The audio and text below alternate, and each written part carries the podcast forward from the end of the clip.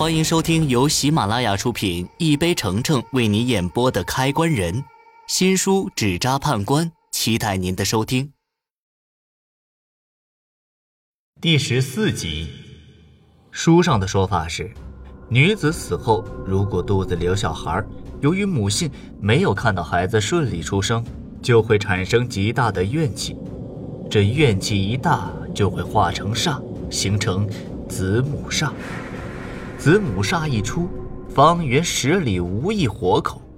这也是那天师傅封关时为什么说不解决子母煞，他会屠了全村的原因。为了防止双煞形成，一般会选择将母子分开下葬，前提是得把死者肚子里的孩子取出来。王慧现在找上我帮忙，也没有害我的意思，估计是还没有化煞。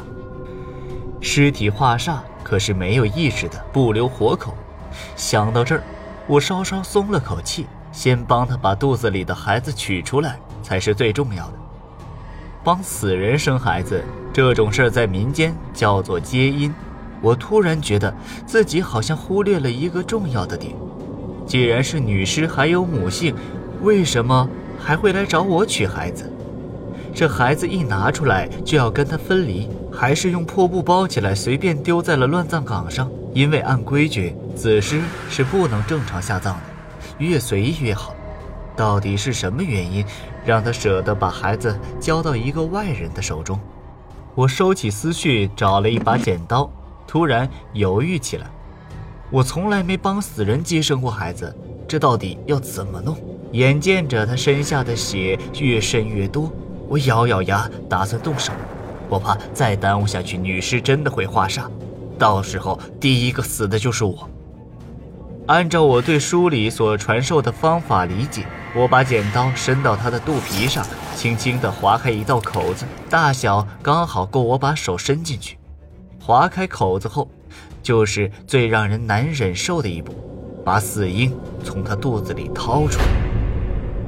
这个过程真的是让人又恶心又害怕，但再恶心害怕也没有我的命重要。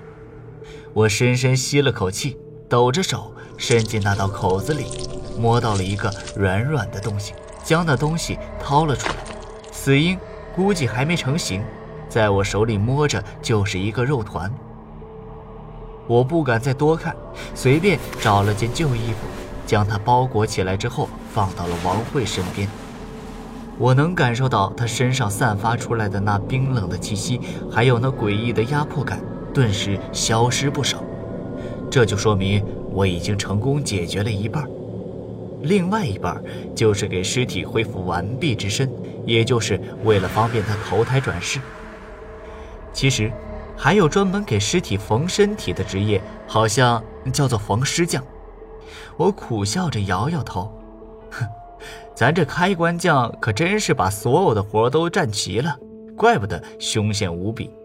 给王慧缝身体需要干净的棉线，我小心的开口：“劳烦再耽误下贵人，我现在就帮你把身体缝好。”正说着，眼前突然出现骇人的一幕：一只漆黑的大手往床上猛地一探，抓住床单上的肉球往下一拖，转眼间消失得无影无踪。王慧发出一阵凄厉的惨叫，震得人耳膜生疼。她忽然从床上飞快地坐起来，伸出利爪朝我扑过来。完了，女尸化煞了！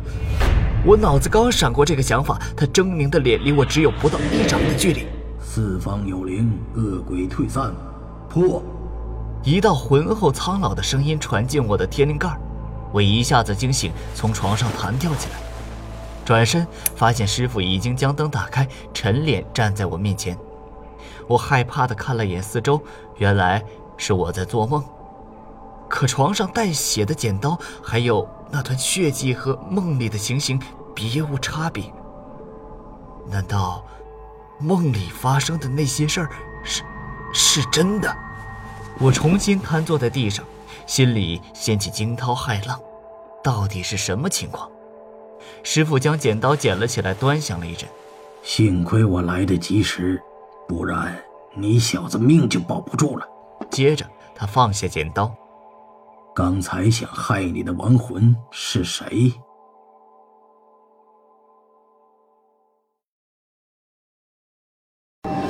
本集已播讲完毕